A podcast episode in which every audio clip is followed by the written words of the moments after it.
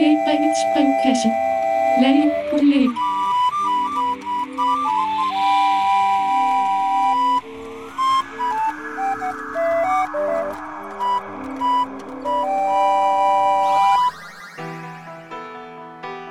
Velkommen til DJ Brevets brevkasse. Det er mig, der er DJ Brevet. Og igen i denne her udsendelse skal vi, som vi har for vane her i brevkassen, vi skal grænske nogle populære musikalske præmisser. Vi skal hilse på en spændende gademusiker ved navn Joey. Vi skal lytte til noget calypso-musik. Og så skal vi tjekke, om der er blevet lagt nogle beskeder på lægmofonen. Så skal vi også gøre et lille menneskeligt forsøg på at forberede os på den kritiske og svære tid, der er på vej. Kendt under navnet jul, eller her på radiostationen refereret til som Jazzember.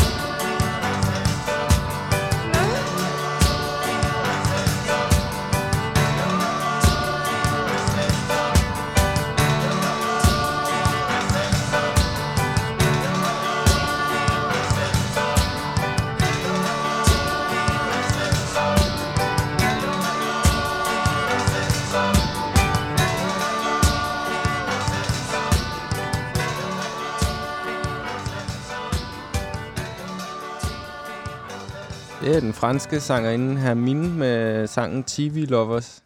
Øh, fra pladen The World on My Plate fra 1982. Og som du måske bemærkede, øh, blev der leveret en engelsksproget tekst med en meget tung fransk accent. Og det er, det er noget, jeg virkelig altid synes kan give et nummer et tiltrængt særpræg, er, at sangeren ikke synger på sit modersmål, men heller ikke prøver at lade som om, at sangen er på sangerens modersmål. Vi kender vist alle sammen til nogle eksempler på nogle danske kunstnere, der har forsøgt at begå sig på den internationale scene med noget tjekket engelsksproget musik, der skulle lyde som om, at de var fra England eller USA. Og øhm, jeg sad, mens jeg planlagde udsendelsen, sådan, og prøvede at komme på flere eksempler, og så kom jeg selvfølgelig til at tænke på Kim Larsens forsøg på at indtage USA, og tænkte sådan, ah, det, det kan jeg spille som opfølgning på det her. Og så tjekkede jeg lige Kim Larsen-pladen, den engelsksprogede Kim Larsen-plade ud. Jeg tror nok, hvad fanden den, jeg tror, den hedder Jungle Fever, eller sådan noget. Den hedder sådan et eller andet med Jungle.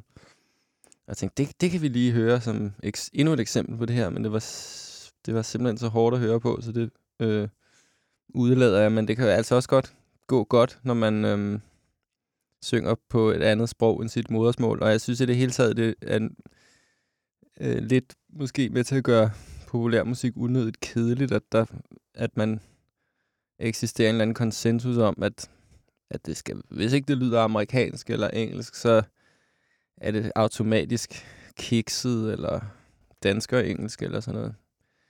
Så, men hvis du kender nogle eksempler på sådan nogle andre eksempler på accentbordet musik, hvor noget er særpræget af eks- eksisterer i kraft af en accent, så hører jeg meget gerne fra dig. Øhm, igen i dag kan man ringe ind på Lægmofonen, og Lægmofonens telefonnummer er 42 66 80 29. Øh, 42 66 80 29.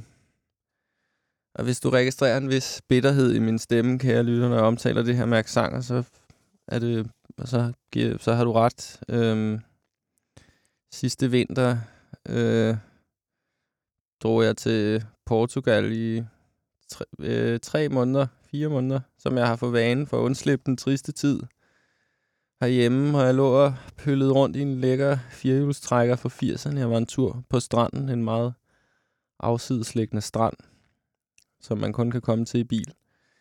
Og da jeg var på vej tilbage af den lange grusvej på stranden, op imod landevejen, så så jeg en vandringsperson, der gik ud i højre side af vejen. Så hjælpsom og menneskekær, som jeg er, saknede jeg farten og rullede vinduet ned og råbte på mit bedste dansk-engelsk, øh, om vedkommende ville med at have lift op til hovedvejen.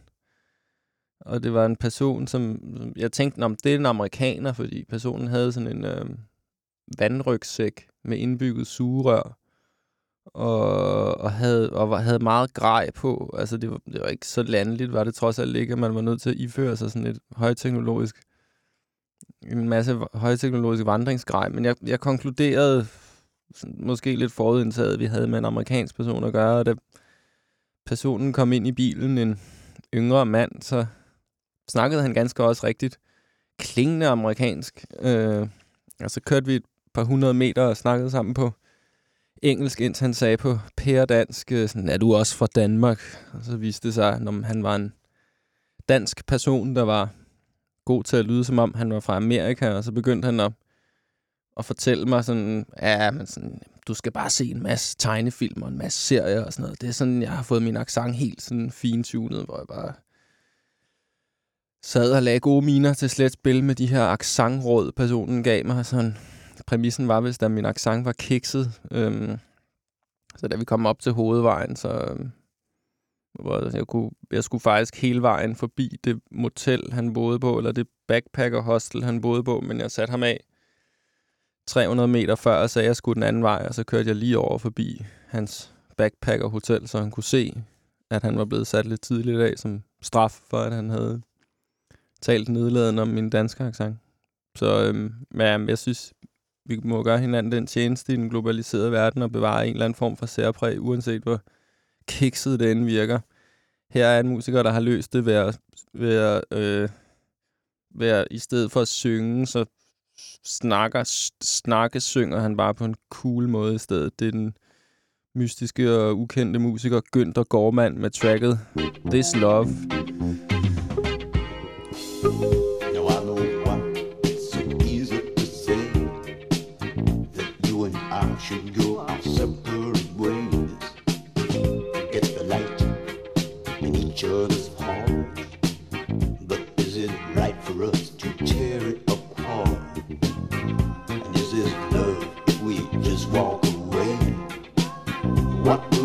two of us are who you say.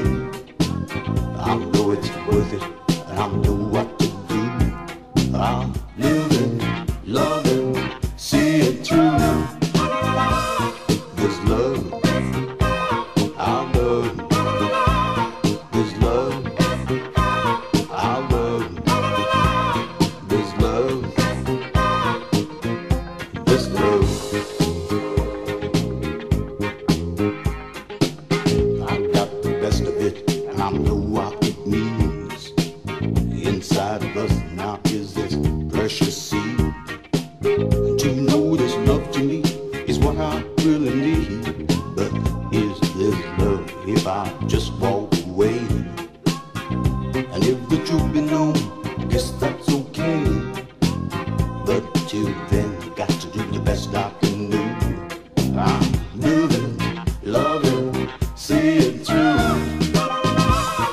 this love.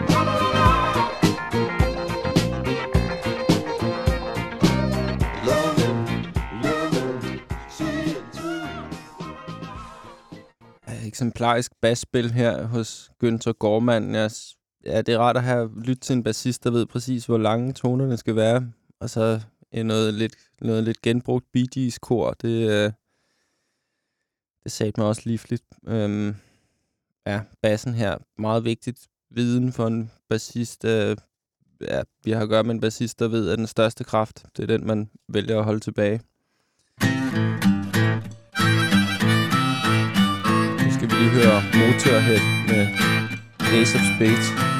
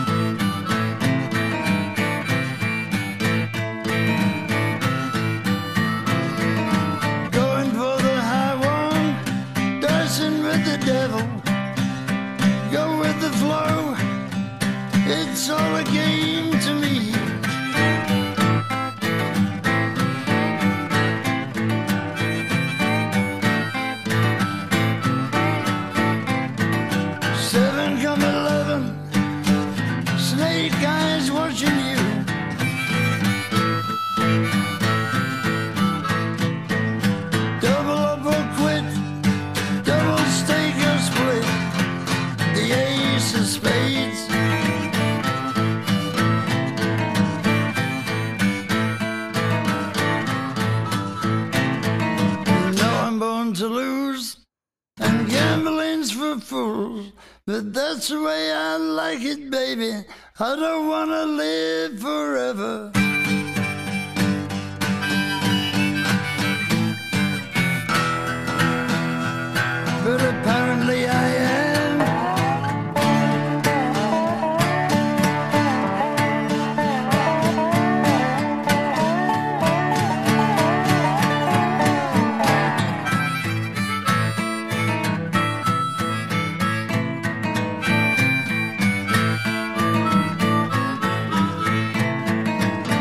Of the NGO.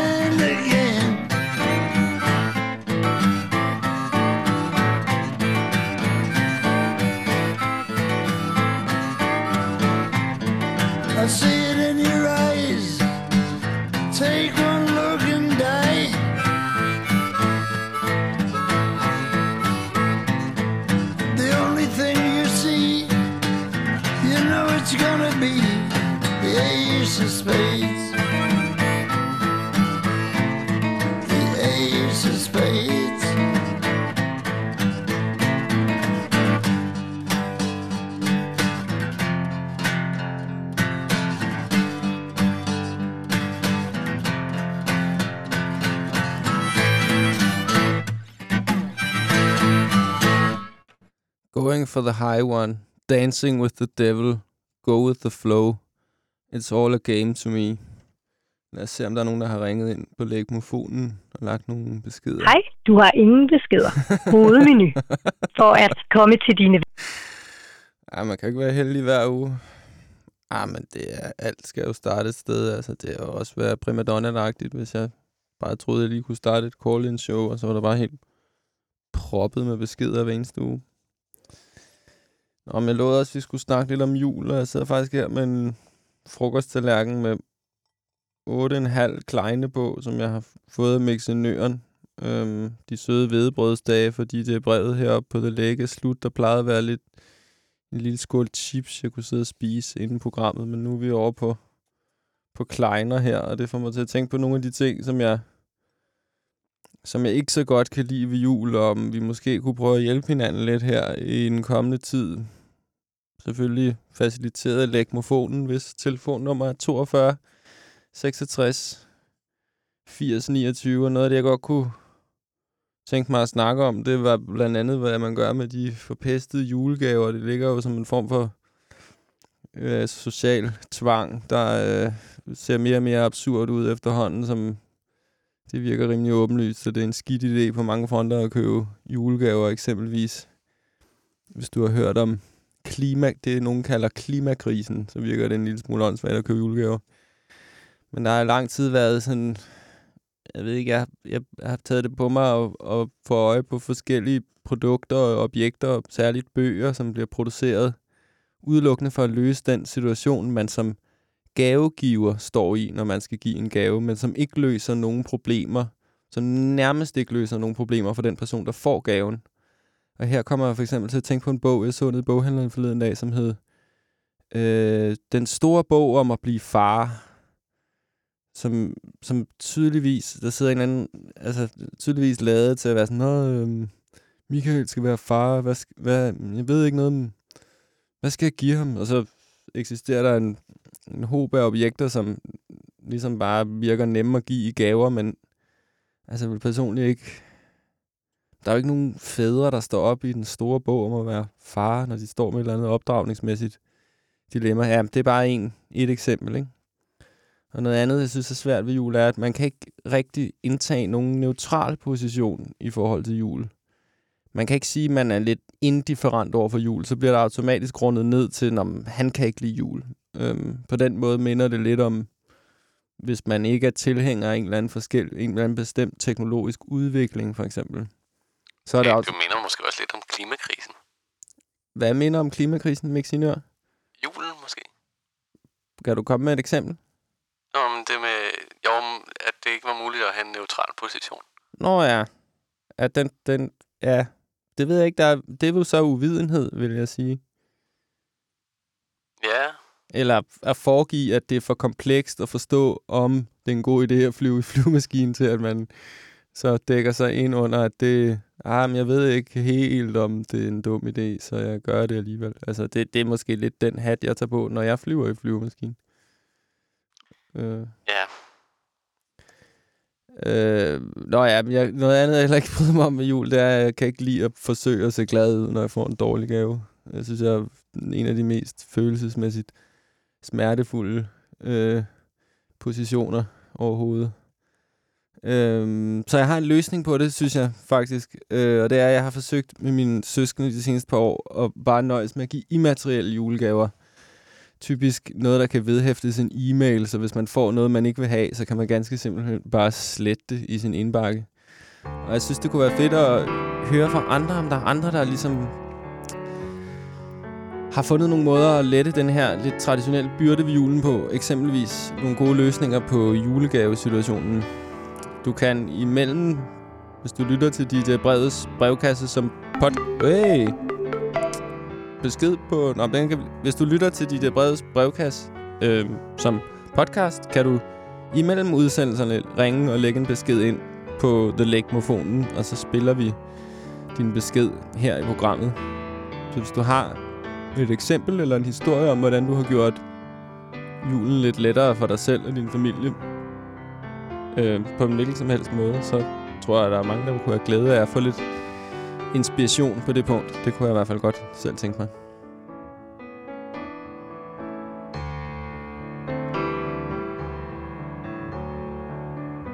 The last time I saw Richard was Detroit in 68, and he told me all romantics meet the same fate someday. Cynical and drunk and boring someone in some dark cafe. You laugh, he said. You think you're immune. Go look at your eyes, they're full of moon. You like roses and kisses and pretty men to tell you all those pretty lies, pretty lies. When you gonna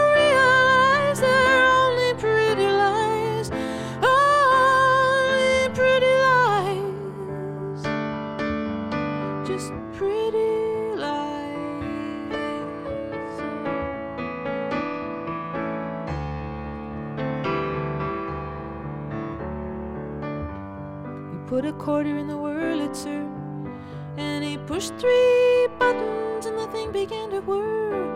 And a barmaid came by in fishnet stockings and a bow tie, and she said, Drink up now, it's getting on time to close. Richard, you haven't really changed, I said. It's just that now you're romanticizing some pain that's in your head. You got tombs in your eyes, but the songs you punched are dreaming. Listen, they sing love so sweet, love so sweet. When you gonna get yourself back on your feet? Oh, love can be so sweet. Love so sweet.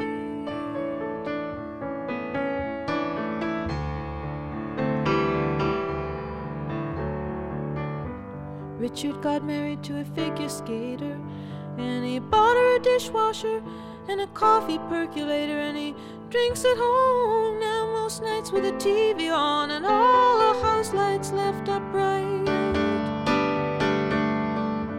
I'm gonna blow this damn candle out. I don't want nobody coming over to my table. I got nothing to talk to anybody about. All good dreamers pass this way someday, hiding behind bottles in dark cafes, dark cafes. Only a dark cocoon before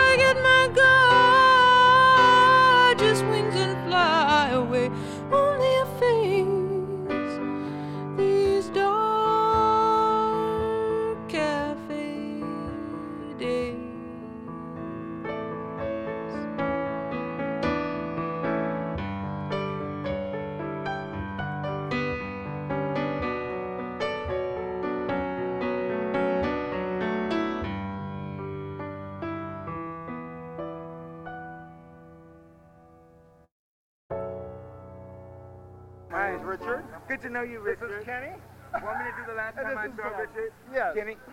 Last time I saw Richard was Detroit in 68, and he told me, all good dreamers reach the same fate someday. Cynical and drunk, boring someone in some dark cafe. Joey says to me, that's me, you think you're immune. Go look at your eyes, the full of moon. You love everyone telling you pretty lies, pretty lies. When you gonna realize they're only pretty lies, just pretty lies. They're just pretty lies. But Richard put a quarter in the sir.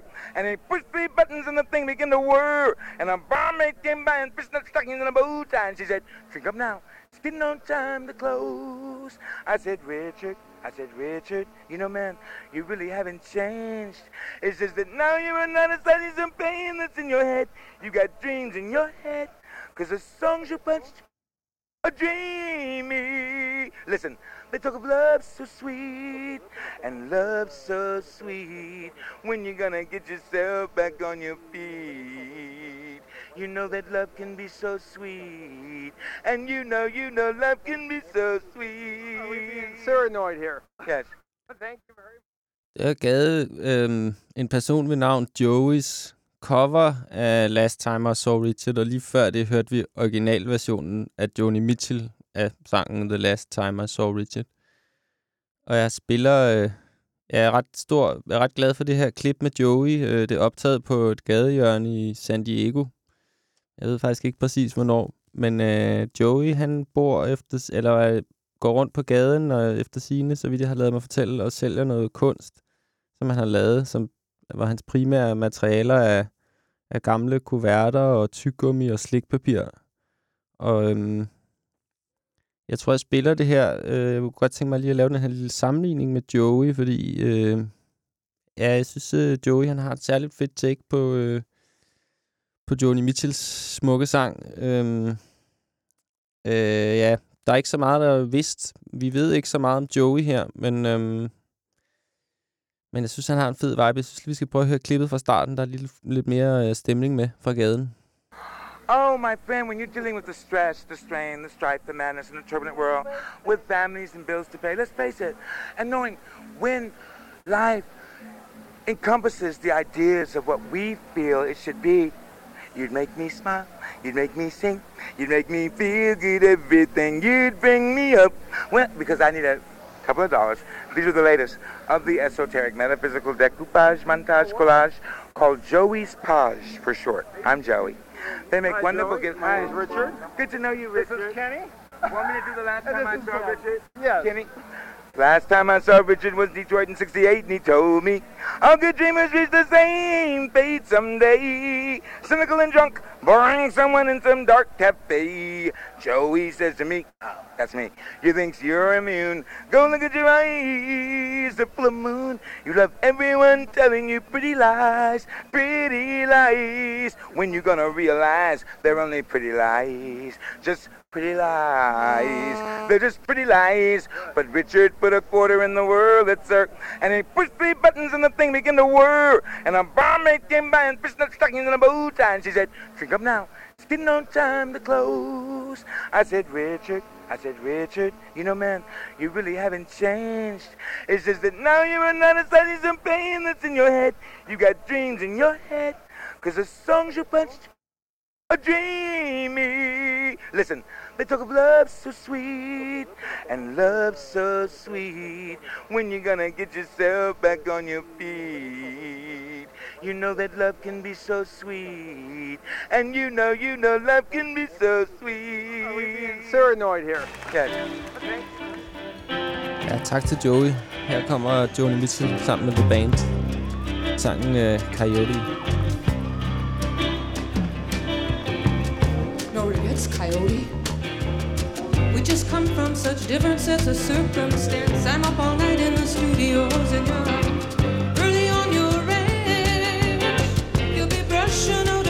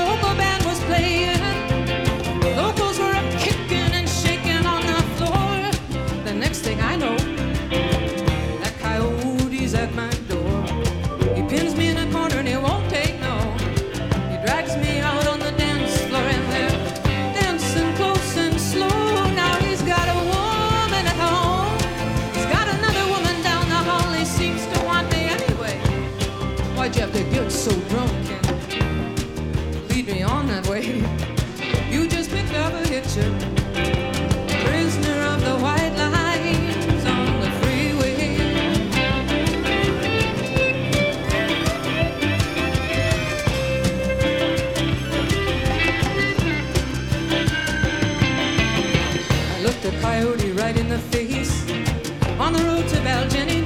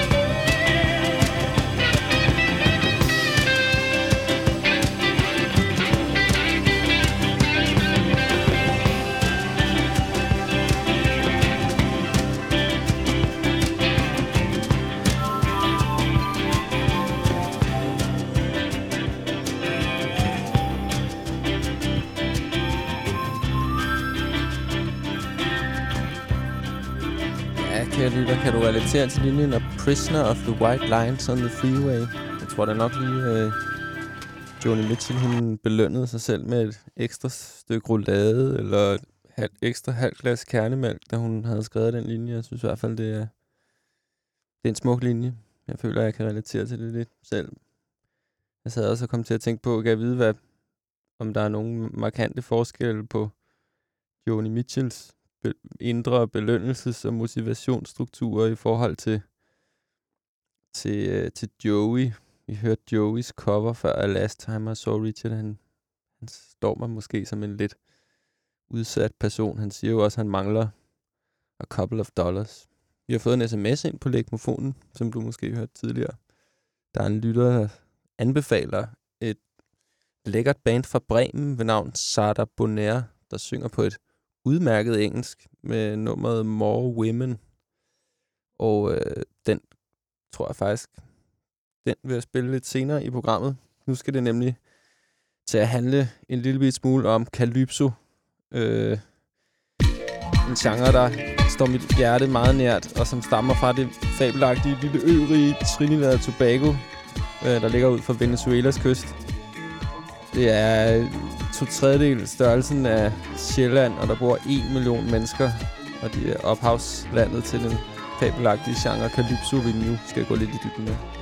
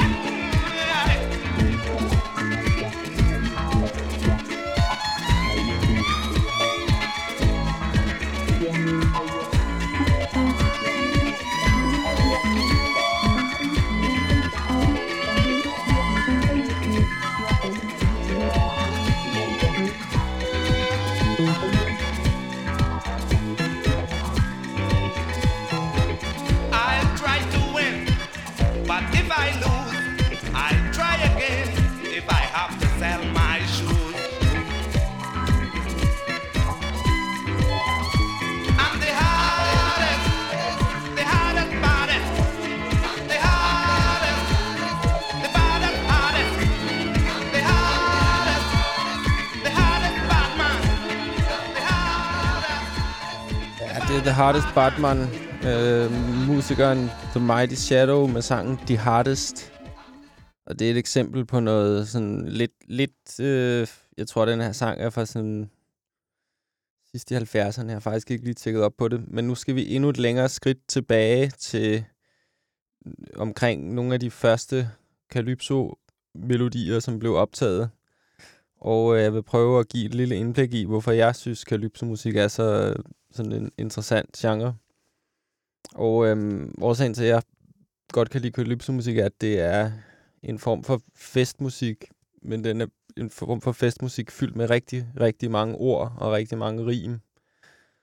Og Calypso-musikkens pointe, eller Calypsoen, spalder sig ud i mange forskellige undergenre, men og man kan også inddele Calypso-musik i, der er flere forskellige genrer af Calypso. Blandt andet er der en, noget, der hedder commentary, som er kommenterende sange, der minder om en, noget, der kunne være en kommentar, der blev skrevet i en avis. Og så er der politisk satire, er også en form for Calypso-musik. Så er der noget, der hedder road march, som bliver brugt som sådan noget karnevalsmusik, når der er karneval på Trinidad. Så der er rigtig mange forskellige undergenre eller formater af calypso-musik.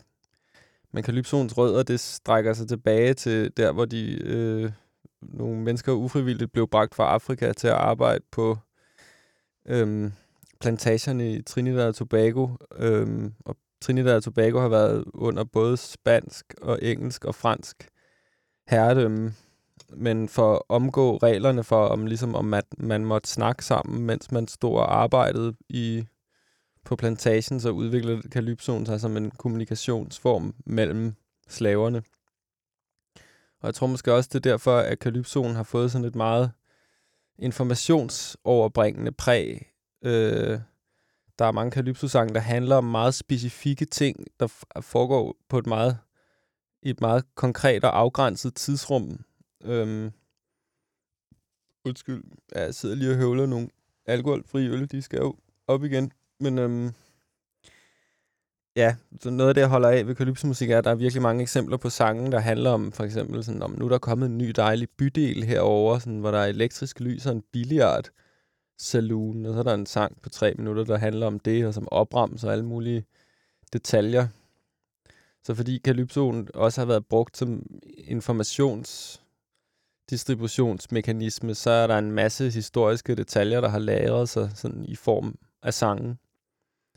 Calypso har en, en del til fælles med blues, men der er et humør i Calypso, som man aldrig møder i blues. Det er som om Calypso og blues har den samme blik på livet, men, men, blues, men de når til forskellige konklusioner ud fra det blik. Og som et eksempel på det vil jeg lige spille et lydklip fra en YouTube-dokumentar, der hedder, eller det er en dokumentar, der ligger på YouTube, der hedder Calypso Dreams, jeg sad og så forleden dag. Det er Calypso-musikeren David Rutter, der lige fortæller om forskellen på blues og Calypso.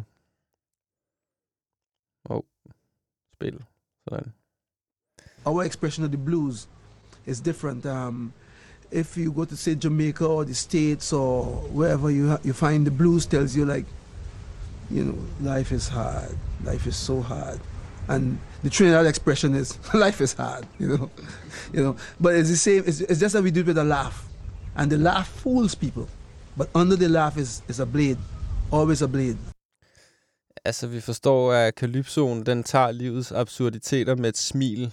Men bag smilet er der a blade, og jeg tror, det David Rudder mener, der er en, der er en kniv inde bag latteren, der er en alvor bag latteren, og det kendetegner også de vidigheder, der egentlig er sjove, eller egentlig får en til at grine. De rummer en analyse eller en form for sandhed om livets beskaffenhed, synes jeg.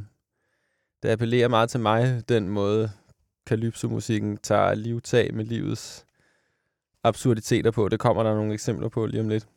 Øhm, nu kunne jeg godt tænke mig at spille... Nå ja, noget der også er super fedt ved Calypso er kunstnernavnene. Det er meget så vanligt, at Calypso-musikerne, øh, ja, de, kan man, de refererer sig også til sig selv som Calypsonians. Der er mange Calypsonians, Calypsonians, hvis kunstnernavn starter med Lord et eller andet. Og nu skal vi høre en sang fra Lord Beginner. Øhm, og det er en sang, der hedder MCC versus West Indies. Og det er en sang, der beskriver en cricket match. En meget historisk cricket match, som foregik den 29. juni 1950. Og MCC, det tog mig meget lang tid at finde ud af, fordi jeg ved nærmest ingenting om cricket. Så jeg skulle finde ud af, hvad forkortelsen MCC betyder. Og derfor viste sig at stå for Marylebone Cricket Club, som er den ældste cricketklub i England. Og altså sådan svarer lidt til at spille mod Manchester United, dengang de var på toppen. Det er ligesom den bedste cricketklub i verden, og det er den cricketklub, der repræsenterer kolonimagten. Så den 29. juni 1950 var der en cricketkamp imellem The West Indies, som indbefatter Trinidad og Tobago, eller det, det blev refereret til dengang som The West Indies, imod kolonimagten, og det var en cricketkamp, der blev spillet i, på en, et cricketstadion, der hedder Lords, der ligger i London. Så, så The West Indies var på udebanen imod kolonimagten, der var på hjemmebanen. Og øh, der var selvfølgelig ret få på stadion, der var fra Trinidad, fordi der ikke var særlig mange, der var emigreret fra Trinidad til London endnu. Øhm, men øh, det, det står som sådan et øh, meget vigtigt øjeblik i udviklingen af den karibiske nationalsjæl, fordi, fordi det var første gang, det lykkedes øh, Trinidad, uh, The West Indies at besejre kolonimagten i deres eget spil på deres egen hjemmebane. Så det er, det er et meget besunget øjeblik i Calypso, denne her cricket match. Og nogle mener også, det er sådan der, hvor den karibiske folkesjæl begyndte at blive noget, øhm, noget der sådan turde hæve sig over sin øh, fortid som, øh, som underlagt kolonimagtens herredømme. Men lad os lytte til Lord Beginner med MCC versus West Indies. The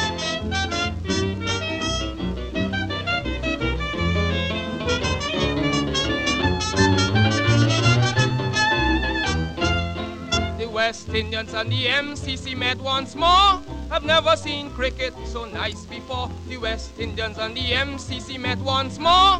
I've never seen cricket so nice before. For Mr. Grant was really excellent. Wyatt was magnificent. And Headley was super fine. And the heroes was Hilton and Constantine.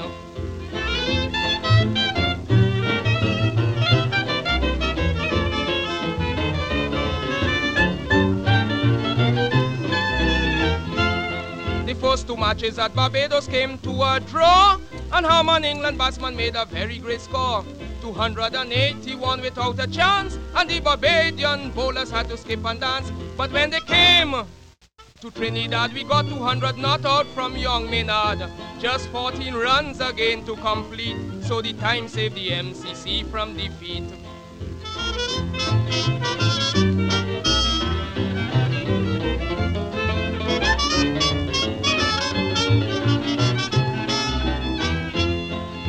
I wouldn't say the first test won by luck, for Wyatt England captain really used his pluck. The weather was bad, they had two days of rain, so it was a match of only skill and brain. I wouldn't say that our captain was a dance, for Wyatt have some experience, and he showed his diplomacy. With four wickets in hand, he won easily.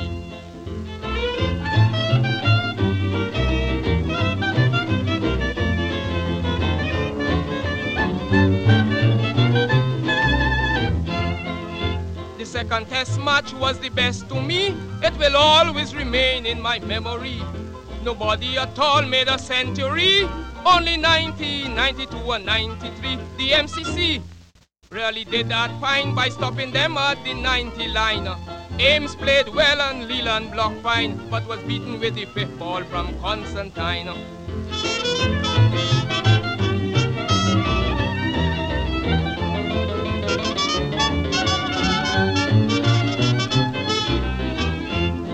It was the greatest excitement that we ever had in the history of cricket in Trinidad. To see the last over, the second to last ball, the last minute and the last man to fall. Anxiety made ladies grind, shouting, give us in Constantine. And the batsman put his foot in front, a straight one.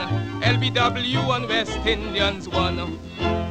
Ja, stoltheden er vist nogenlunde tydelig her hos Lord Beginner, der synger om den historiske cricket-match imellem MCC, Marylebone Cricket Club, også kendt som det britiske imperie, og så imod West Indies, som jeg tror har været, du kan høre på sangen, må have været Trinidad og Tobago, og i hvert fald også øhm, Barbados, og sikkert nogle andre lande også. Jeg er ikke sådan helt stiv i ved de forskellige betegnelser, der har været igennem tiden på den egen af verden.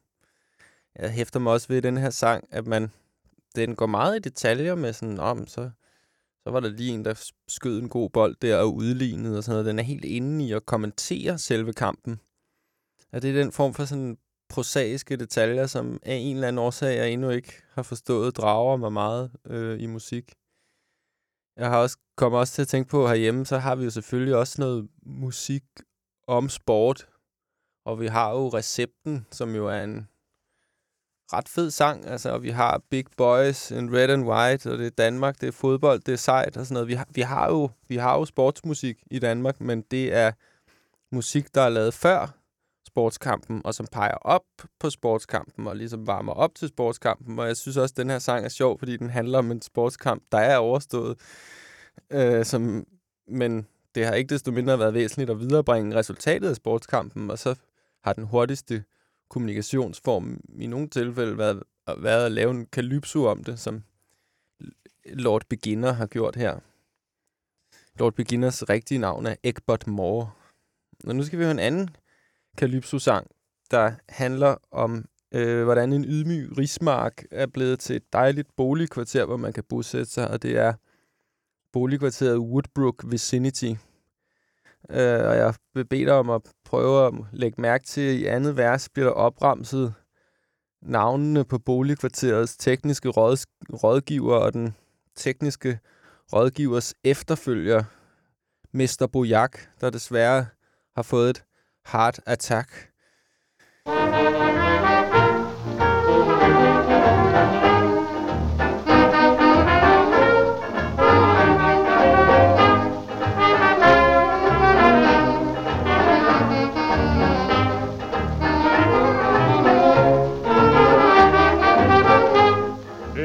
Year 1888, Woodbrook land was a cane estate.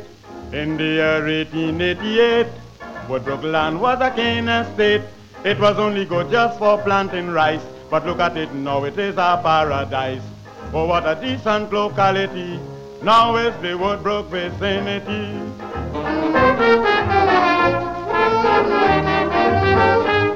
Mr. Watson was the manager, and secondly the technical advisor. Then it was given to Mr. Boyak, who knew the cultivations and the hard attacks. For you could have seen the cowcats up on the road, taking the canes up to Orange Grove. But now what a decent locality is the Woodbrook vicinity.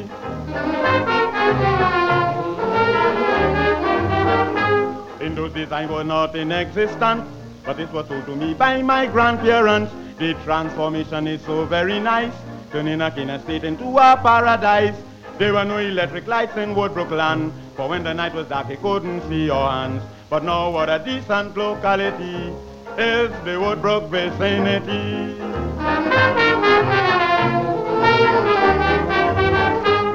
Let us give our compliments for the improvement is magnificent.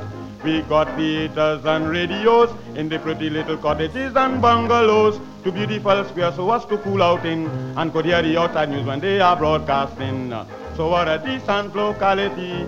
Now is the Woodbrook vicinity. No better construction could have been found. And secondly, we got the children's playground and a big oval to play cricket with four dispensaries in case you are sick. We also got a market and dancing halls. We even got a billiard saloon and all. So what a decent locality. Now is the Woodbrook vicinity.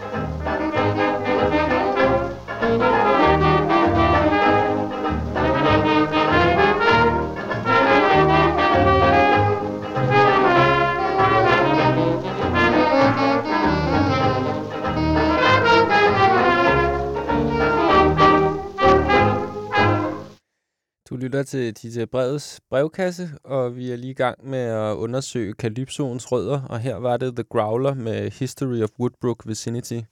En dejlig Calypso, der handler om de mange nye muligheder og faciliteter, der er i det her nyopførte boligkvarter, og som også lykkes med at name drop navnet på The Technical Advisor. Ja, hvis man som jeg er, har hang til en stor mængde hverdagsdetaljer i sin musik, så er skuffer Calypsoen meget sjældent. Der er en anden form for kalypso også, jeg ikke fik nævnt helt, helt i starten, og der er, øh, det er hyldestsangen. Inden for kalypso er der en tradition for at skrive sange om, hvor fantastiske nogle andre mennesker er. Og det er, så synes jeg også, er, er en ganske skøn form for musik, hyldestsangen. Øhm, de næste to numre handler Ja, det er faktisk, nu tog jeg lidt forskud på noget. Der kommer to, nummer, to kalypsoer nu. De handler begge to om Dizzy Gillespie, øhm, den kendte bebop-trompetist fra Amerika. Og øhm, den første kalypso er vist ikke helt overbevist om Dizzy Gillespies kvaliteter. Og så den bliver så efterfulgt af en, en anden sang om Dizzy Gillespie, som, jeg, som, som har et lidt andet take på det. Men vi starter lige med Young Tiger, Calypso B. Uh-uh. This modern music's got me confused. To tell your friends I'm quite unenthused. This modern music's got me confused. To tell your friends I'm quite unenthused. I like Pee Wee Hunt or the great Kong Basie, but can't make head nor tail of this Dizzy Gillespie with his up a da. Biabadoo la, beep bleep bleep, oobe oobe oobe oobe jump chill ya ba, oop a diddle oop ah ah. Dizzy Gillespie is the creator of this new style in co with Charlie Parker, Coleman Hawkins, Howard Mudgee. They all indulge in this monstrosity. They take a major seventh and a flatted ninth, two Uliakus and a half a pint, then ooh papa da. Biabadoo la, beep bleep bleep, oobe oobe oobe oobe jump till ya ba, ooh papa diddle oom ah ah.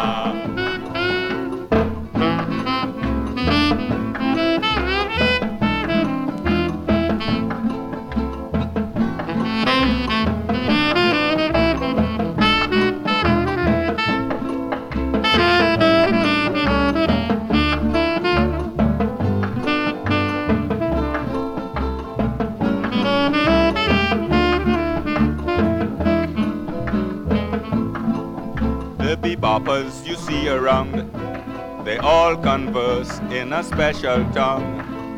Uliaku and Iliada, one means hello, the other tata. They call a man a cat and a girl a chick, and they up to all kinds of shady tricks with their oop da. Biabadoo la, beep bleep bleep, oobe oobe oobe oobe jump chill ya ba, oop papa diddle oom ah ah. In conclusion, I must now say, the bebop boys they know how to play, but that music is not for me. So take it back, Mr. Gillespie. You'd better take it back to 52nd Street with your high-speed riffs and staccato beats and your oop da Biabadoo la, beep bleep bleep, oobe oobe oobe oobe jam till ya ba, oop papa diddle oom ah ah, ah ah. Ja, jeg synes, det er en fortrinlig sang, og den øh, kaster også... Øh, den demonstrerer også meget flot, hvor, hvor ambitiøse rim, der ofte bliver lavet i Calypso, her bliver bebop-musikeren Howard McGee rimet på They all participate in this monstrosity. Jeg synes også, det er, det er en kommenterende sang på den måde, at den fælder jo ikke nogen endegyldig dom om disse Gillespies musik. Den præsenterer bare sangeren Young Tigers øh, holdning til bebop-musik, som er øh, lunken. Han anerkender, at the bebop boys, they know how to play, men altså, det, det er ikke noget for ham. Sådan. Så der er også en vis balance og fyndighed i kalypsomusik, som ikke er sådan noget med at svine noget til, eller noget til højdragende konklusioner. Eller jo, nu kommer der faktisk en rimelig højdragende konklusion netop om disse Gillespie, men jeg, jeg håber, du kan fornemme, at det faktisk er et meget flot og meget præcist sprog, der er normen i særligt i mange af de her ældre calypso-melodier. De her sange, de seneste sange, jeg spillet alle sammen fra omkring øh, 1950 til 1956. Nu skal vi hilse på Lord Kitchener, og det er måske et af Kalypsons allerstørste navne. Da, mm, da, da de begyndte så småt at kunne emigrere fra, da folk fra Trinidad så småt begyndte at kunne emigrere ud i verden, var Lord Kitchener en af de første Calypso-musikere, der rejste til London. Han er kendt for at have skrevet en sang, der hedder London, eller en Calypso, der hedder London is the place for me. Og Lord Kitchener står også som, som eksemplet på en, en, øh, en fra Trinidad, som ligesom har været et forbillede for andre, der vil gøre sig ude i den store verden. Men her kommer Lord Kitcheners øh, holdning til netop disse Gillespie, som vi også, som den forrige sang også handlede om. Han er noget mere overbevist.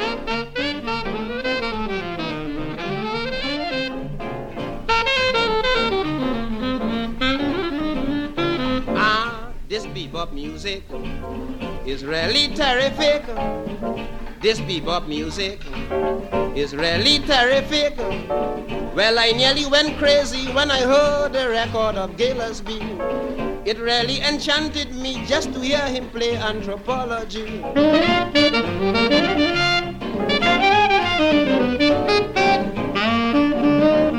Yes, sir, this music is really sweeter. He continued further by composing another. This one is a smasher. Gillespie is getting greater. If you listen carefully, you will surely enjoy the melody. It sends you in a dancing heat with the drums that give you the Afro beat.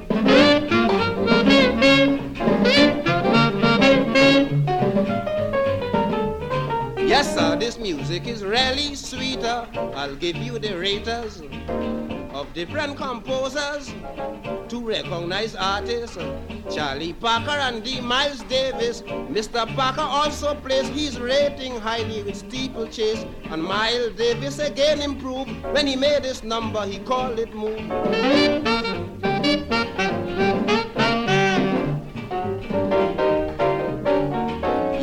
This number is really sweeter. I think it's compulsory to bring back Gillespie. I'll give you a chorus of a number that brought him famous. He played with his heart and soul this special number and topped the world. And that's how he ruled the ring and retained the name as the Bebop King.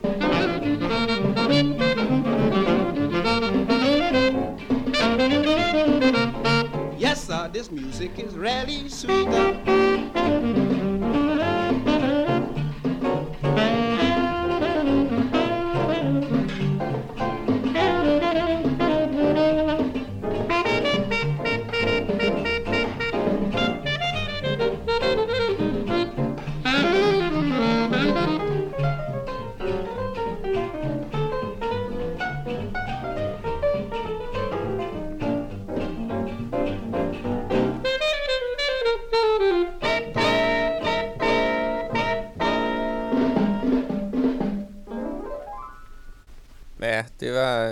Dizzy Gillespies øh, fortræffeligheder som musiker, der her blev besunget af Lord Kitchener i sangen Kitsch, Bebop, Calypso. Og bare fordi Calypso hyldest sang er så utrolig fede, så skal vi lige høre en til. Den her handler om Mills Brothers.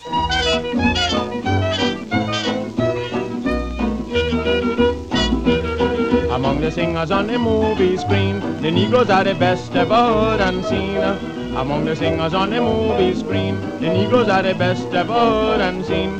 Morton Downey went to a singing school, but the Farmers Brothers, they're sweet and cool. And I ain't got nobody,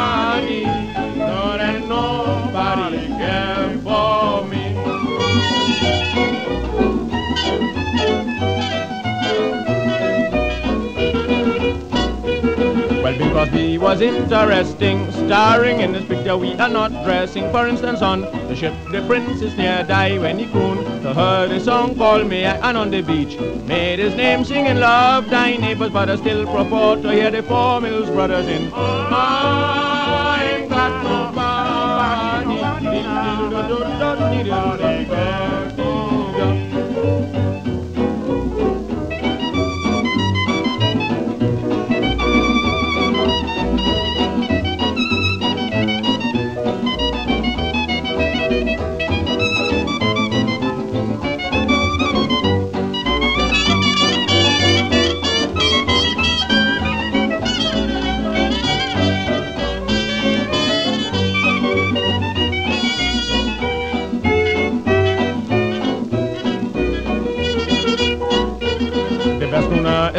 Valley, but for voice control, visit Bing Crosby. For mystery pictures, we know Bella Lugosi. Relaxation, Wheeler, Robert Woodley. Mae West, of course, is a peppy singer, but I still prefer to hear the Four Mills Brothers in. I ain't got no nobody, I know nobody care for me.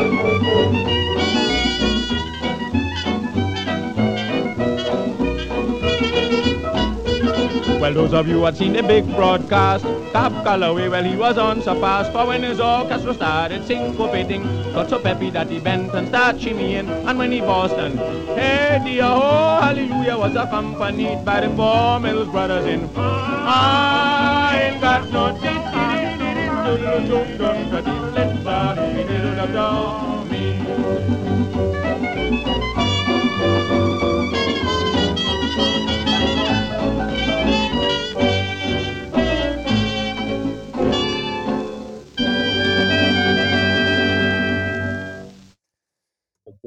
Ups. Ja, ikke nu. Uh, det var uh, Calypso-gruppen The Radio med sangen The Four Mills Brothers. Og hvis ikke du kender Mills Brothers, så var det en amerikansk vokalkvartet. Jeg tror nok, de var fire, måske på et tidspunkt fem. Men de var kendt for at lave alle instrumentlyde med munden. Øhm, og de var kendt for at have nogle fantastiske harmonier. De var meget øh, berømte i deres tid. Øh, men nu hvor du har lært lidt at kende til Kalypsoens rødder, så øh, glæder jeg mig til at skrue tiden lidt frem.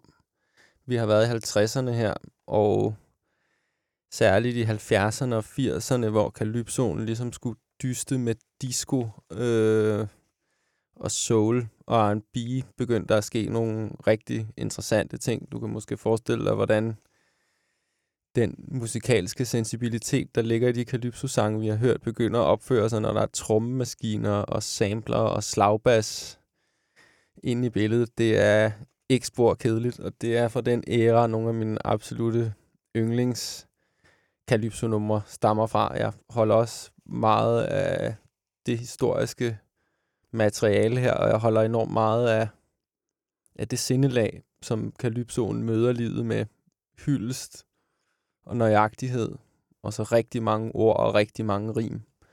Men inden vi skruer tiden frem i Calypso-maskinen, så synes jeg lige, vi skal lytte til denne her fra The Mills Brothers, Bing Crosby og The Boswell Sisters. Det er fra den eneste CD, jeg fik lov at høre på min fars stereoanlæg inde i stuen. Den, det var den eneste, jeg kunne få lov at spille, det var Mills Brothers CD'en. Det var det sted, hvor vores musikalske smage overlappede sig tilpas meget, at jeg fik lov at trykke på B&O-knappen, der hedder Start Go. Det er lidt underligt. På B&O findes der en knap på stereoanlægget, der hedder Start Go, og vi fandt sgu aldrig ud af, hvorfor den hed Start Go, og ikke bare Start, men her kommer den.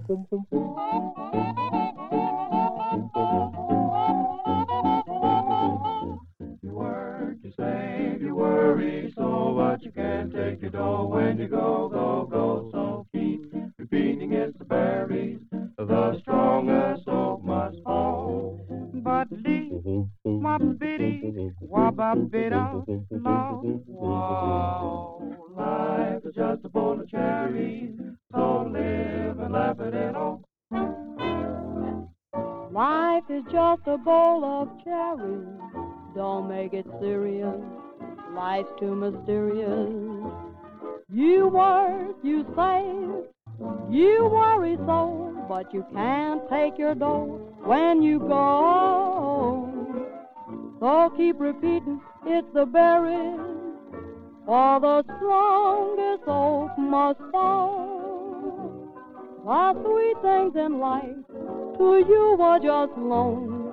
So how can you lose what you've never owned? Life is just a bowl of cherries.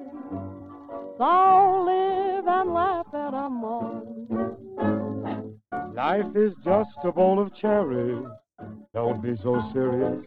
Life's too mysterious.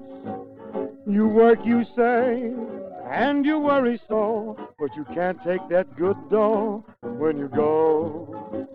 Keep on repeating it's the berry, and the strongest oak must fall. The sweet things in life to you were just loan. So how you gonna lose what you've never owned? Life is just a bowl of cherries. So live and laugh at it all. Life is just a bowl of cherries. Don't make it serious. Life's too mysterious.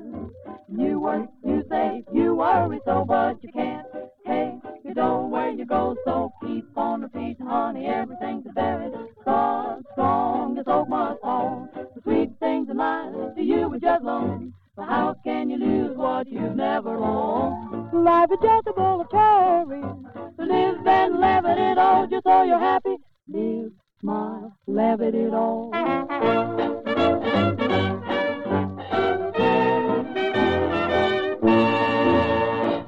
Livet af en skål kirsebær. Hvad fanden skal man egentlig have ud af det? Jeg tror, jeg...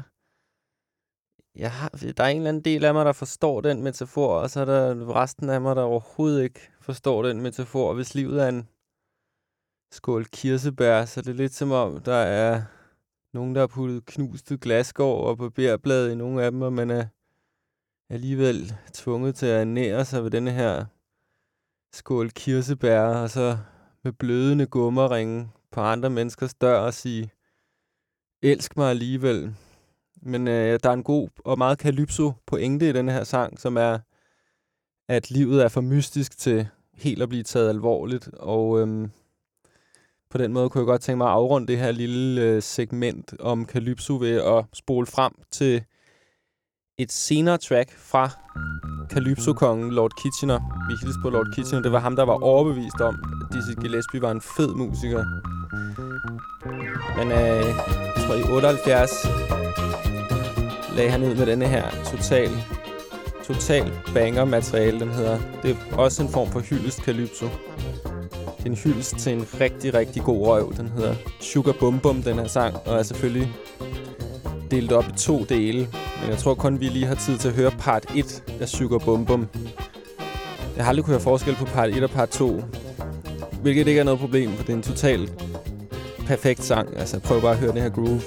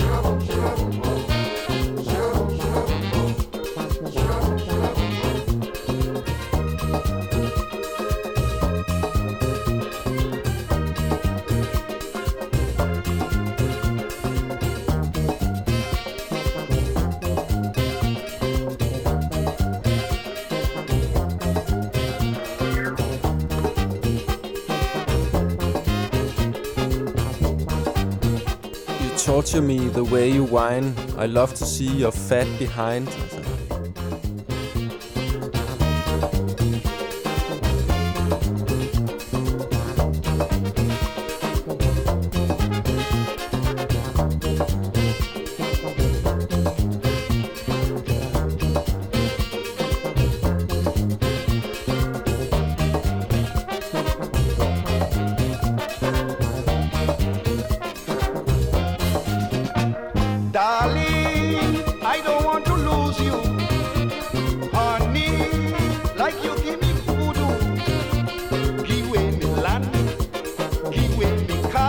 Det må være... Det, den skal jeg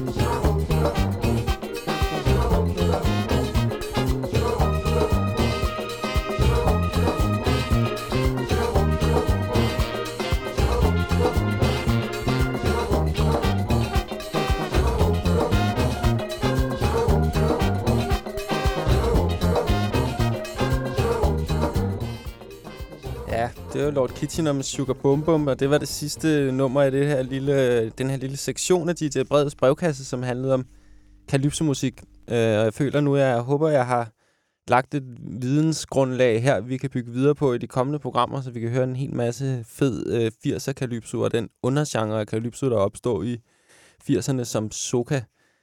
Øhm, ja, der har været en hel masse snak om kalypso, og jeg må indrømme, øh, nu hvor jeg tager her min min spæde barneskridt i radiohåndværket er jeg ofte i tvivl om, hvor meget det er nødvendigt at sige om en sang for at pege på dens kvaliteter, eller for at introducere et stykke musik for nogen, som hører det for første gang.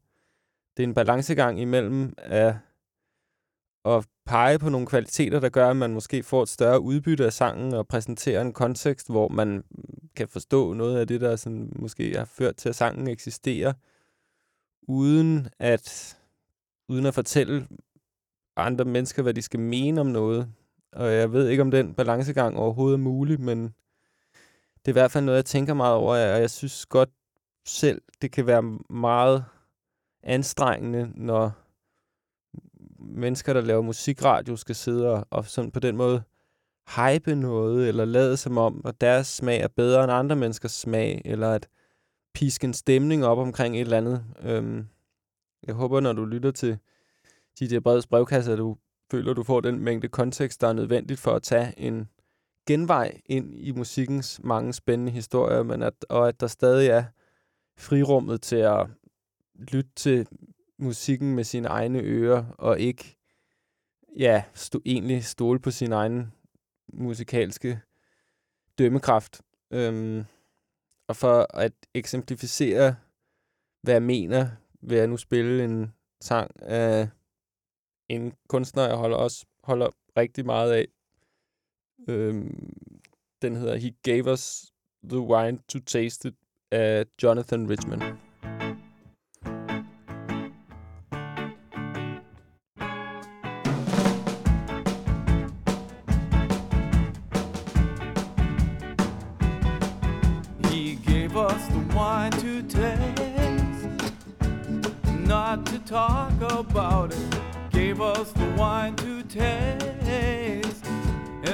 To discuss. So let's taste it, let's taste it. Don't let's criticize it and waste it. He gave us the wine to taste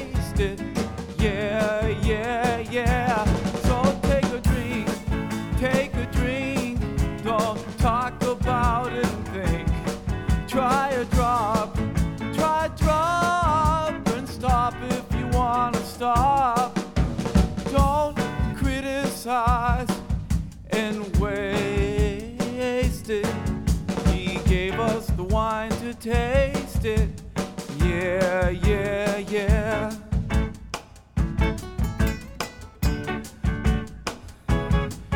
He gave us the wine to taste, not to talk about.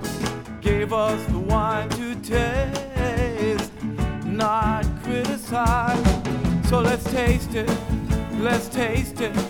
Don't let's criticize it and waste it. Wine to taste it. Yeah, yeah, yeah. So take a drink, take a drink. Don't talk about and think. Try a drop, try a drop and stop if you wanna stop. Don't criticize and waste it. He gave us the wine to taste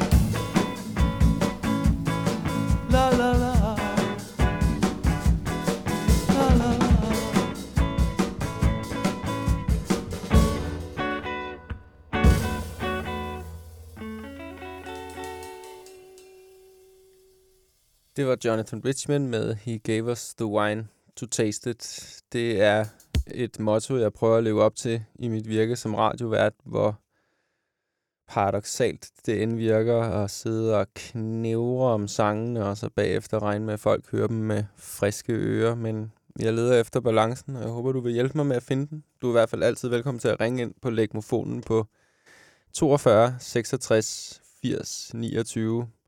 Og jeg kunne særligt godt tænke mig at høre, hvis du kunne bidrage til vores kollektive vidensbank om, hvordan vi kan optimere julen lidt i et moderne billede, for eksempel ved at finde en ny måde at give gaver på, og også måske følelsen af skam forbundet med at finde på en eller anden alternativ julegaveform, når folk alligevel hellere ville have haft en Christian Bits salatskål, eller et eller andet i den stil.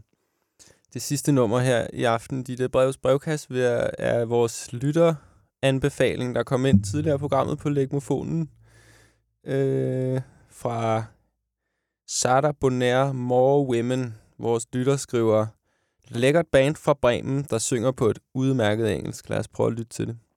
Tak fordi du lyttede til Gigi Breds brevkasse i dag. Vi vender tilbage. Hvem, hvem er lytteren? Ved, ved vi det? Ja, men lytteren har ikke øh, været så flink at skrive sit navn, og jeg har... Øh, ja, det fremgår ikke af legmofonen, hvad lytterens navn er, desværre. Men øh, jeg synes, vi skal honorere ønsket alligevel. Hvad siger du, Mixenør? Jo, bestemt. Jeg vil også... Anonyme ønsker øh, modtages også Vi i må brevkassen. se, hvad det er for noget, for noget chams vedkommende prøver at prakke os på. Men tak fordi du har lyttet med til dit brevets brevkast. Vi sender igen om to uger, og du kan finde programmet i på Spotify og i din podcast-app og, og på øh, The Lakes SoundCloud. Men øh, pas godt på dig selv, til vi høres ved igen. Her kommer Sara Bonner med More Women.